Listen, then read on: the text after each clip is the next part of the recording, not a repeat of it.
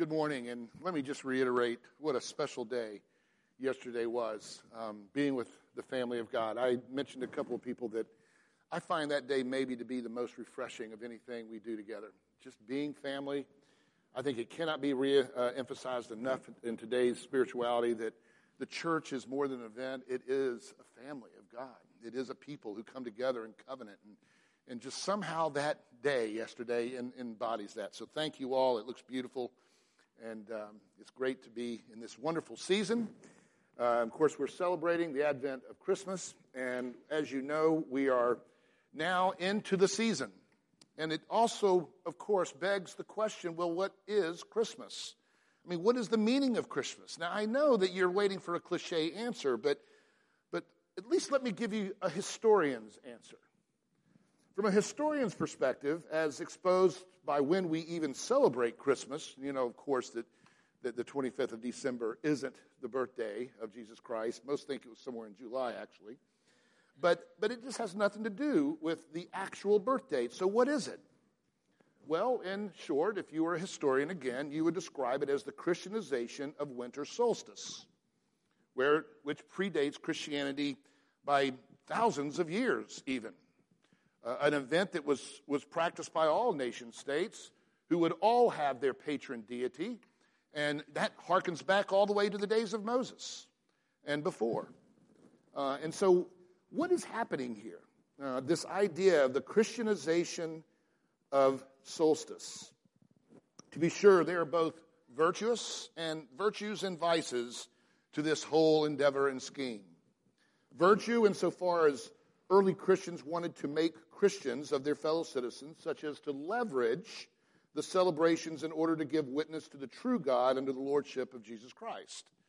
Uh, for the sake of witness, Christianize what was otherwise a pagan holiday.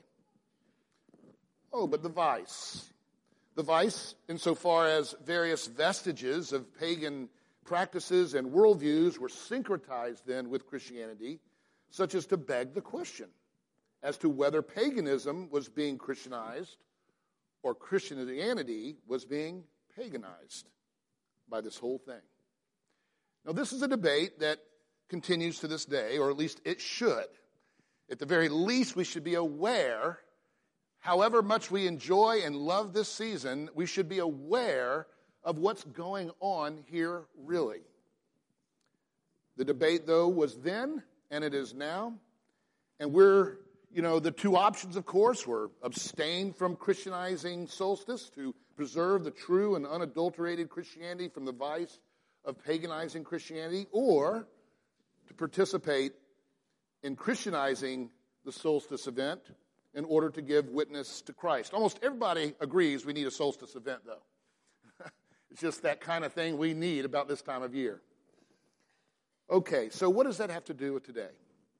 Well, albeit while suffering an easy tension of conscience on either side, and I would pray that in some ways that's probably where we should be, we find ourselves participating today in the Christianization of solstice. That is, insofar as to speak into the paganization of Christianity. But isn't it strange that we find this season of particular import to speak into the paganization of Christianity? Because it could certainly be argued from a theological point of view that uh, there's probably no season of the year, there's nothing I can think of in our culture uh, where there is more paganism uh, introduced into Christian faith and practice. Now, I won't go through the history of Christmas. There's a lecture I've given here about every year, and I don't think we have it planned this year, but, but it's a fun and, and, and hilarious almost uh, kind of a history of, of the sort of things that we do and some of these uh, traditions that we do and how they've come to us, even if you think of Santa Claus himself. But here's the thing if you were an ancient who, were do, who was doing this, they wanted to focus, of course, on witness. And one of the means that they used was the O antiphon.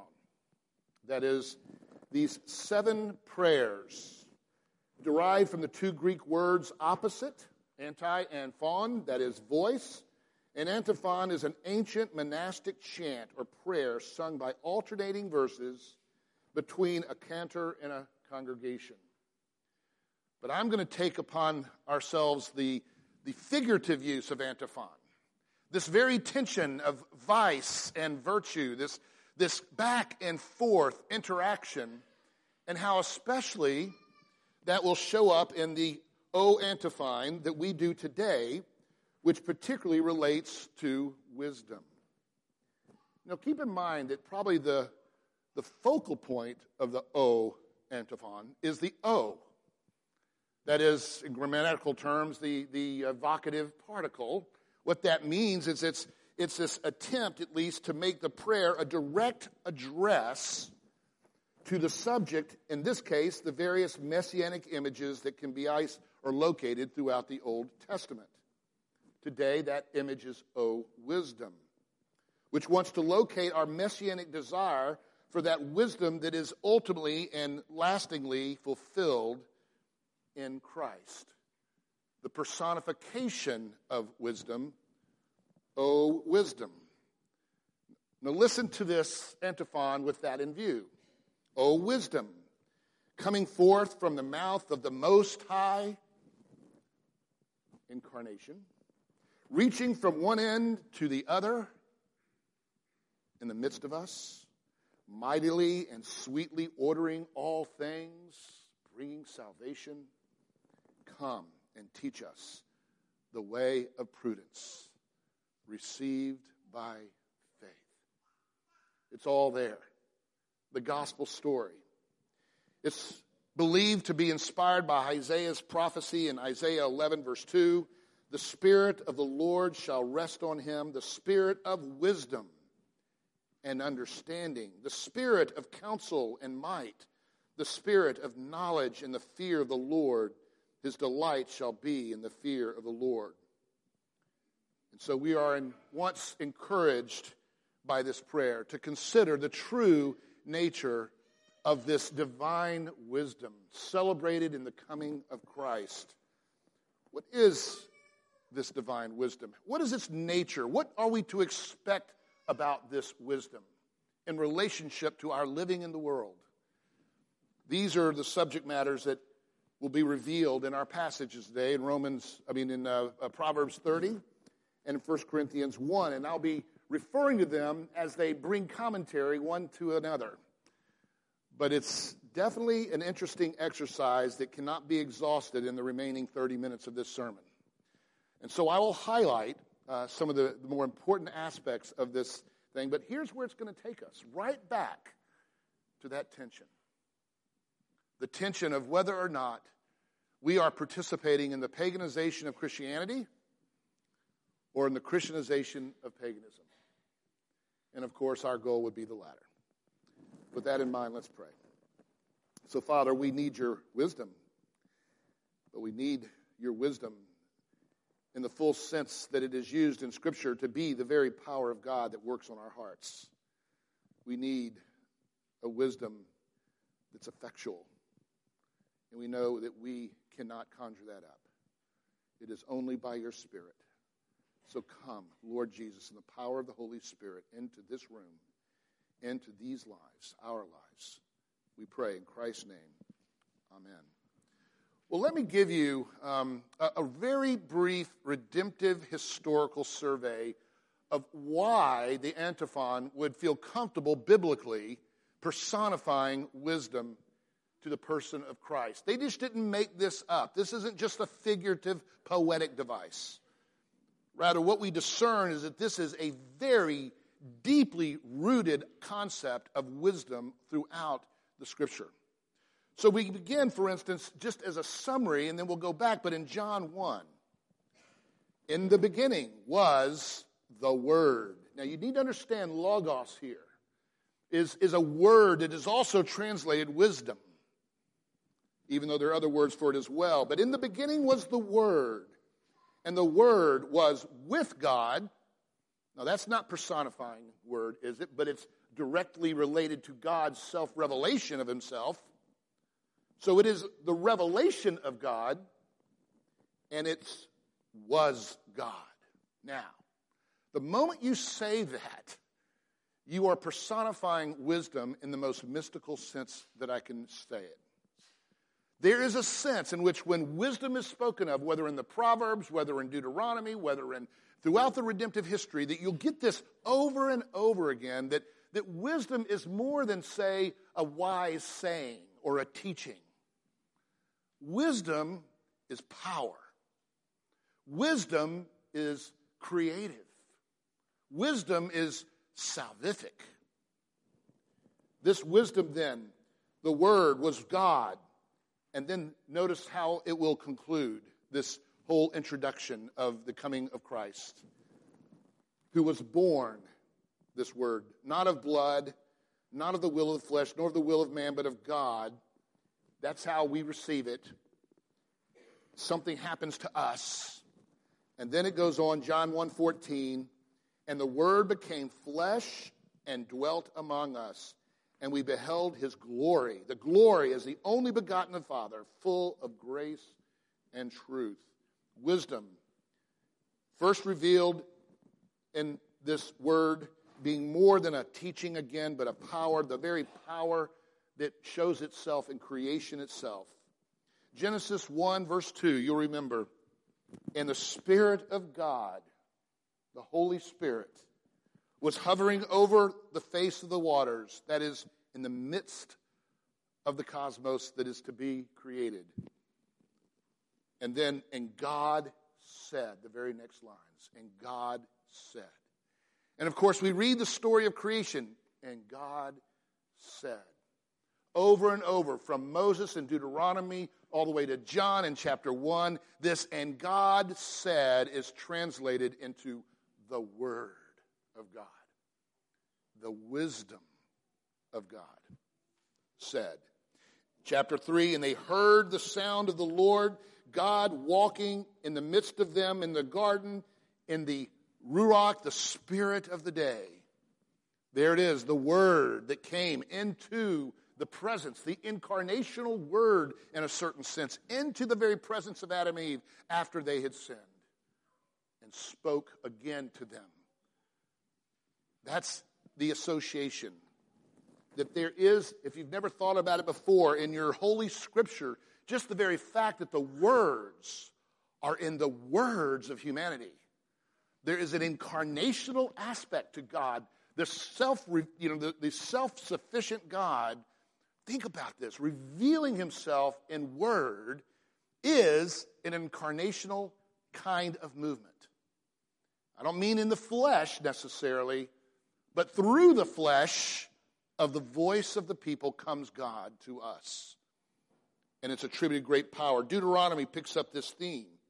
And I want you to notice some of the language, because it's language that shows up in Proverbs again as well in, in our passage in 1 Corinthians. For this commandment which I command to you today, he's talking about the covenant of God being brought to the people, is not too mysterious for you, nor is it far off. In other words, it's not away, it's not distant. Rather, here's this theme again the word that God is giving to us in the covenant is near. He says it this way Who will ascend? Listen to that quote. Who will ascend into the heaven for us and bring it back down to us that we may hear and be empowered to do it? Nor is it beyond the sea that you should say, Who will go over the sea for us and bring to us that we may hear and do it? But the word is very near you, in your mouth and in your heart, that you may do it. Isn't that amazing? This mystery? God who is ascended is now descended in the midst of us. More than a, than a scripted teaching on a rock, but now the power that converts, a power that recreates. We see this over and over. The Word was, in fact, God's presence. Therefore, the Proverbs teaches that curses and blessings are contingent upon our relationship to God's Word, as synonymous with our relationship to God Himself. Proverbs 13, he who despises the word will be destroyed, but he who fears the commandment will reward it. Now, when you think of a word in the modernistic sense, you're thinking of a teaching, you're thinking of a script, and, And it's actually encouraged, uh, in, if you're a scholar, particularly a historian especially, that you're an unencumbered self. You're someone who is not in any way subjectively a part of what you're reading. That you might be objective, that you might interpret history or philosophy or even theology with this kind of objective, removed kind of being. That is not the concept of word in the Hebrew scriptures, nor in the Christian scriptures. How we respond and react to the word is how we react to God. They are synonymous. Proverbs 16 He who heeds the word wisely will find good, and whoever trusts in the Lord, that's called a, a parallel, uh, you know, parallelism. And, and, and, and here it's the word, how you treat the word is how you treat and trust in the Lord God, for happy is he.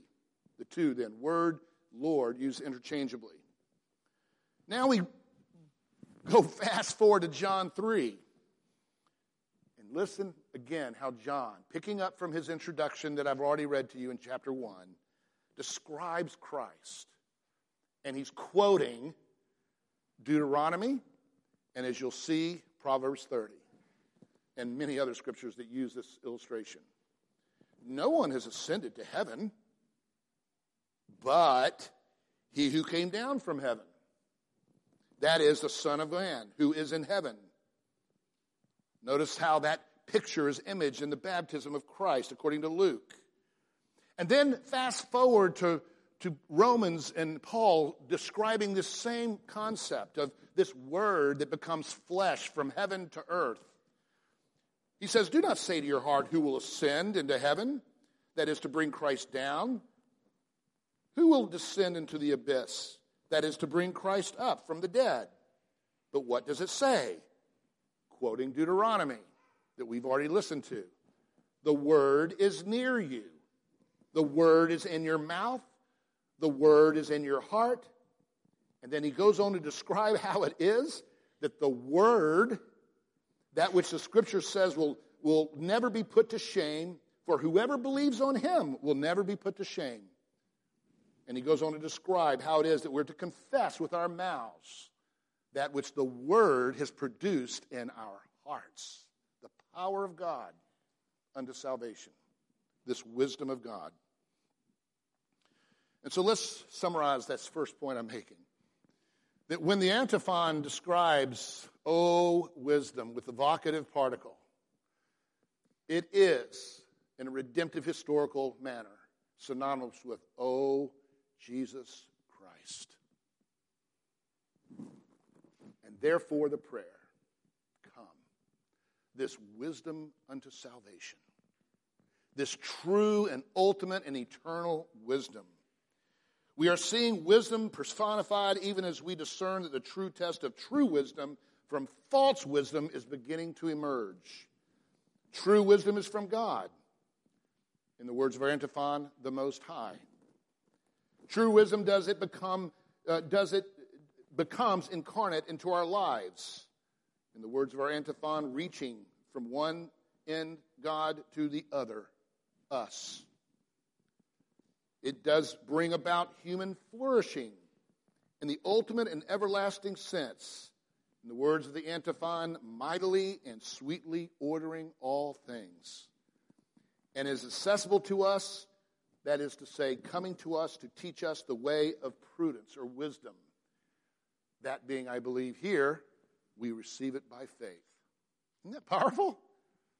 Probably originating in around the 6th century AC this ancient canticle being utilized to speak in to what was around them still the prevalence of paganism, and thus the monastic order that went somewhat underground in order to do it. All of this then raises four questions about the nature of divine wisdom, especially as then related to us today under the new covenant. And so, briefly, here they, they are the four questions. Question number one. Well, then, how does, you're asking, this divine wisdom unto salvation relate to human wisdom in this world. Now we're back into that tension. The Christianization of paganism or the paganization of Christianity. How does this divine wisdom unto salvation relate to the human wisdom of this world? Answer, according to our text, they are presented as polar opposites. You just can't avoid that reality. They are presented as polar opposites in the end. There is this antithetical relationship. Notice in our passage in 1 Corinthians 1, four times the word foolishness is used, which gets your attention if you're a Bible exegete. He's obviously passionate about this. He wants to make a point, right? So here we go. Four times.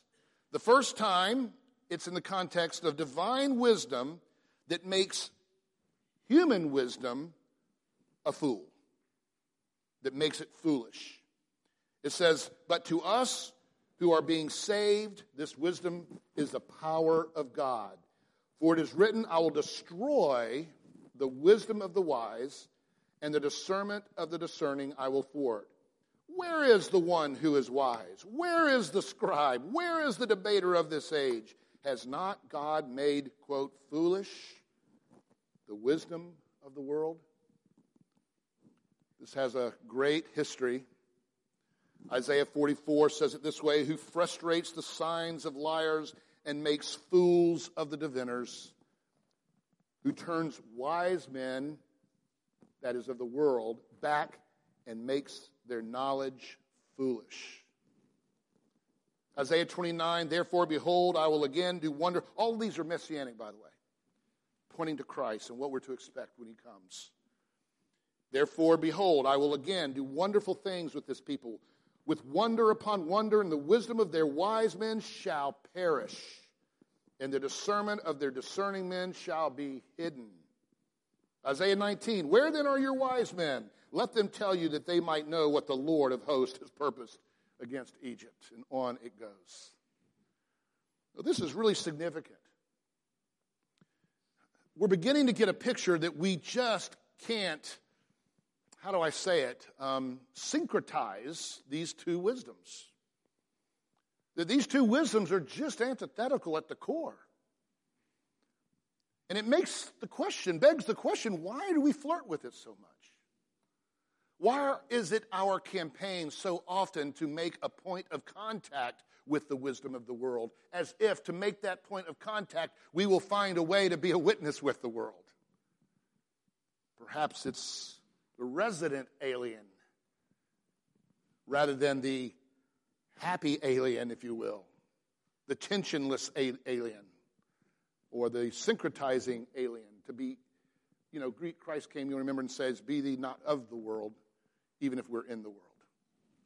You see, it's already beginning to raise this tension. And as Christians, what does that mean? As a seeker, thinking in your life right now, I'm looking for wisdom in my life. My life is not together. I'm looking for wisdom. Well, maybe, just maybe, there's a wisdom that honestly is not of this world, but now in Jesus Christ is in this world. And that is the power that you're looking for. The passage goes on. That was the first use, or one use. The second two uses in this context, just to make the point on the other side, divine wisdom is foolish to the world. For the word of the cross is foolishness to those who are perishing. And it goes on, for since in the wisdom of God the world did not know God, through wisdom it pleased God through the foolishness, that is the foolishness according to the world, that we preach to save those who believe. What's your expectation about this wisdom? What do we see personified in Christ? Was he the wisdom of the world? Did he come as the world would have expected in their worldly conception of the coming of the kingdom of God? Did he come with great power politically? Did he come with great economic power? Did he come with great charisma and popularity? Eh, not in the end. Did he teach things like You will know me by my popular success? Or did he say things, weird things like, the road is narrow and the road is straight that leads to heaven? It's amazing. Joggles your brain a little bit. What are we expecting? What's this relationship? And the final use of divine wisdom with respect to this foolish language divine wisdom is considered foolish to the world and it's summarized this way For the foolishness of God is wiser than men, the weakness of God is stronger than men. Now, it's interesting as we turn to the Proverbs and the way the Proverbs deals with this same subject, which is why I chose these two as kind of a mirror teaching of the same thing. For the Proverbs will say this The man declares, I am weary, O God. I am weary, O God, and worn out. What does he mean? He says it this way Surely I am too stupid or foolish. Just being a man. Man qua man. Not gender man, of course. Sorry, guys. Somebody were really hoping for that one, I bet. No, you know. But really, think about it. You know, it's men and women along, all. He's, he's confessing, I'm weary, I'm tired, my wisdom is not working. Have you felt that way? It just doesn't work. The American dream, it's, it's not happening, man. It's just not happening. What is it? What is this expectation for what flourishing would look like? What must you have? Must you do? Must you have this sort of income? Must you have this sort of popularity? Must you have this sort of prestige? Must you have this sort of. What, what is it going to take? Well, this is the proverb that tells you where that's going in his confession. I'm weary. I'm exhausted. I've said this so many times uh, over the years. I don't know if I've said it to this generation of CPCers, but a very significant moment in my personal life as a Christian, really early on, was, was a testimony. And he entitled his testimony The Shortcut. I grew up in Atlanta in the Buckhead region, and this man was renowned. He was an incredibly successful guy. He had it all. I mean, he, you know, there's three distinguished country clubs, and the really, you know, got it people were a member of all three. He was one of the great uh, builders in the Atlanta region, wealthy off the wazoo. He was healthy. He had vacation houses. I mean, this guy had achieved the American dream like nothing you can imagine. And he sat there and he confessed to us in very great detail how he was brought to a place where he tried to commit suicide. And what he said was, What do you do when everything you set out to accomplish, you accomplish, and you're still not happy? I am weary, O God, I am weary, O God, and worn out, is what he said. Surely I am foolish in the wisdom of man, and trusting in the wisdom of man. I have not the understanding of a man as a man. I have not learned true wisdom. That leads us to question two. There's a foolishness, question one, that, that is going to put the foolishness of this, expose the foolishness of this world. There's a foolishness number two, wherein divine wisdom will be considered fools, foolish to those who have the wisdom of the world and are achieving it until they grow to their end. And then there's a foolishness of the world that's exposed as wiser in the end uh, than the wisdom of a man. Question two then, where can this divine wisdom be found? Answer well, again, it's not among the wisdom that is most often esteemed in this world. Verse 26 of our passage, for consider your calling, brothers. Not many of you are wise according to worldly standards. Not many of you are powerful. Not many were of noble birth. Too quickly we hear that and we hear Paul saying something like, well, you know, God doesn't like the rich people. God doesn't like the power people. That's not what this passage is saying at all. What he's saying is, have you noticed everyone sitting out in the room that there is nothing sociologically studyable that warrants that God is a respecter of persons, that to be rich makes you wiser or to be poor makes you unwiser? Have you discerned that the coming of the kingdom of God, that human flourishing doesn't respect the wisdom of this world? That is to say that, that there's nothing about you, says Paul, speaking to the Corinth congregation, that would warrant anyone finding their hope and their confidence in the wisdom of the world. At best, he's going to go on to say, For God chose what is foolish in the world to shame the wise. God chose what is weak according to the world's wisdom to shame the strong. Even things that are not to bring to things that are.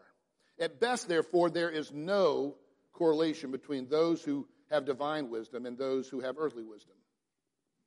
And I wonder, why do we expect that? Why does the church want to parade the successful people all the time to be the witness? As if there's a correlation. There isn't.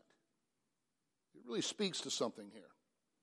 Or at worst, there is a correlation between those who don't have divine wisdom and those who have earthly wisdom. That's scary. For many of us have made a living in our education of studying and learning the wisdom of this world. Again, wisdom that can be common grace, but it's the wisdom of this world that is predicated upon the human perspective that is at view here. Rather, it is wisdom that will appear to the world impractical and we're told lowly and despised. What will seem to be weakness, stupid, not practical. That one, ooh, that hurt. Not practical. I mean, you do know that probably most people think that you're being very impractical right now, right? That there's work that could be done, there's other things you could be done, there's rest that could be done. I mean, you're sitting in a room totally impractical to most of your life. At least it will be said or thought. And maybe we think that way too. We struggle with that. Corinthians calls this wisdom the power of God. Proverbs says, Nor have I knowledge of the Most High. He ends his confession with, Oh, no, I've learned. What my confession is saying is, I don't have wisdom from God. I have relied on another kind of wisdom.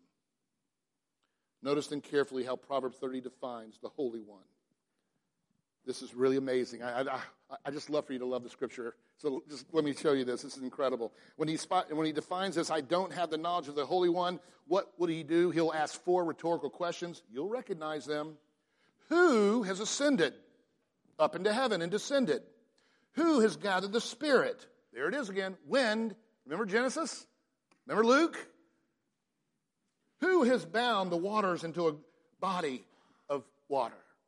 Who has established all the ends of the earth? That's where the wisdom of God is found. Directing us to where wisdom can be, in fact, discovered, he says this, and you just can't believe this is in Proverbs. You kind of go, whoa. He says, So what is his name? No. He says, What is his son? Proverbs 30, picked up by 1 Corinthians. I mean, think about the ministry of Christ. Who controls the wind throughout the Gospels? Jesus Christ. Who else is the creator and sustainer of the world that can cause the storms to still? Jesus Christ. Therefore, verse 24, 1 Corinthians, Christ, the power of God, that is, the wisdom of God. Let me say that again. Christ, the power of God, Kai in the Greek. Kai can be and, a lot of other things. Here, I think it's best translated Christ, the power of God, that is the wisdom of God. Tying into this incredible, amazing theological history. There's a lot going on in your Bible. I hope you know that. And therefore, he says, we preach Christ and him crucified, a stumbling block to the Jews and a folly to the Gentiles. That is to say, what will this wisdom look like? He goes on to describe it as lowly. That is lowly. I want you to think about that. What did Christ come to do? I don't know, man, but if he came to make the world a better place, he's failing. I said it. I mean, if that's really what this is, joy to the world, the Lord is come. Hallelujah, man. Look around. It's great out there, isn't it? I'm being a little cynical, trying to get your attention. There's some good things. But honestly, if you've read your Bible and you see these extraordinary expectations for what would happen when the Messiah would come. No more tears, no more war. We sang it today in a song. I'm so fearful that the congregation will confuse something here.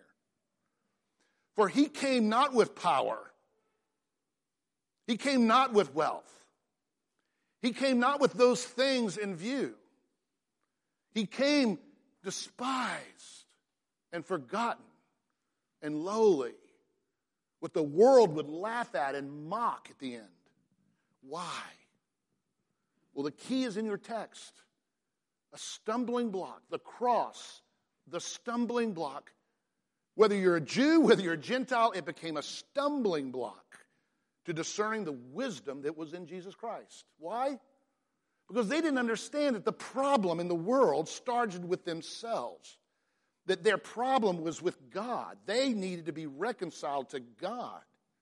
And to be reconciled to God, God put his son on earth to die, to share the curse, to suffer the curse of humanity, that his justice could be satisfied. I'm saying a lot here. Listen. And in satisfying God's justice, he offered to us God's righteousness revealed in Christ that would give us a standing with God that would now forever change our relationship with God to not forgiven, to not guilty, but forgiven. When Jesus came, oh, Antiphon, oh, the wisdom of God was such as to come incarnate to suffer the curse of the law that we might not have to. This phase, what we celebrate on Christmas, is not a domesticated, cute little Jesus that allows us to feel very, you know, comfortable around him, but a very dirt poor Jesus, not to create an ethical system necessarily, though it's true, but this Jesus who came born under the law so that his purpose was to die and to reconcile the world to God by that death. That is a wisdom that is the most ultimate wisdom of all. Because if you are wise, if you heard what the proverb said, it always begins with the fear of the Lord. To fear the Lord is to recognize that, put it in the negative, that He's your biggest problem. How you are with Him is everything in the end. Everything. There's no greater wisdom in the world than that wisdom as to how to be reconciled to God. And that wisdom that has the power to recreate in you a new heart that would so discern your need that you would beg mercy we can't lose that first order. It's true, He's going to come again. It's true, for those reconciled to God, He's going to restore our self same body to our self same spirit, in the words of our confession. He's going to restore the self same earth to itself. The earth now longing still, yearning for cre- creation, yearning for its own salvation, which is to come in the resurrection life. That's coming, Christians, but that's not now now is to share in the suffering of Christ as a witness to Christ's death on the cross, that the world would see in you a wisdom not of this world. That a gospel comes in a different kind of power. Now, I ask you in closing, let's go back to this issue. There's a tension vice or virtue. What part of Christmas do you think would share in the vice that would obscure the wisdom of God? What part of Christmas would celebrate the virtue and proclaim the gospel of Jesus Christ? What about our lifestyle and what's being promised in Christmas? To you, Christian who's weary, maybe Christmas, maybe Christianity became the wisdom of the world in the way that you've understood it. And it's made you weary. You had the perfect mantel. you have the perfect house. You go to the perfect parties with the people who are perfect people. You hobnob with the right folks. Christmas is a time that really puts all that stuff up in the, in the surface, doesn't it? And then you leave it and you go, didn't work. Look, I'm not quite as Scrooge as you think. I'm all for solstice, by the way, whatever we do. But we've got to think about this because it's, it's destroying people. Not just around Christmas, but a kind of Christianity a kind of Christianity that is syncretized to this worldly wisdom and power that expects something that is not what Christ came to do. He came to reconcile you and your friends to God through his death on a cross. Foolishness, to be sure, to the world, but the power of God unto salvation. How then do we receive this wisdom? Well, the passage makes it clear in Proverbs 30 do not add to this word, lest he rebuke you and you be found a liar. What is he saying? He's saying what has just been declared, the Son of the Most High, as the wisdom of God, is sufficient. Don't add a thing to it. Oh gosh, I just walked right into this, this conversation, didn't it? Don't syncretize. Don't paganize Christianity. Depaganize it everywhere we can. Depaganize it. the sufficiency of Jesus Christ is what's in view here. That is to say, that we receive it, and it goes on to describe it, especially in this passage in Romans, how it is that, that we must take refuge in this wisdom. That is to believe it. That's an ancient way of saying to believe in this wisdom of God. In Corinthians, so that it is written, let the one who boasts boast in the Lord. That's another way of saying faith again, that, that we put our confidence in this wisdom, not in the wisdom of this world. And in Romans, it says that we would confess with our mouths that Jesus is Lord and believe in our hearts that God raised him from the dead and you'll be saved. For from the heart one believes into righteousness and with the mouth confesses and made into salvation. It's very interesting, but if you understand the context of that, he's saying that what does it mean to become a Christian? Well, there's an individual event. Whoever believes. Saving faith means to, to assent to the truth of this wisdom, to receive it, and to rest in it. But there's another aspect to this. To confess with your mouth, that is, in the ancient history, it's to join yourself to God's people, where the mystery of the wisdom becomes incarnate still. The mystery of the incarnation revealed through the church of Jesus Christ in the life of the family of God that we experience right here working together in this church. I hope that you'll give this some thought. Amen.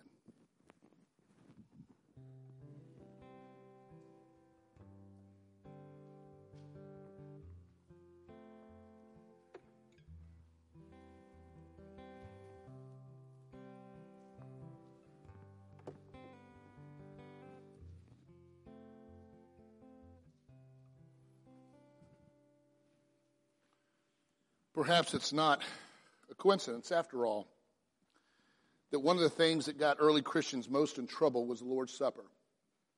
It was considered the most barbaric thing you could imagine in Roman culture that you'd be eating bodies and drinking blood. It was foolishness. With eyes blinded, the Roman context of that day could not understand what they were remembering but for you, Christian, it has been given to remember. It's been given to remember that there's a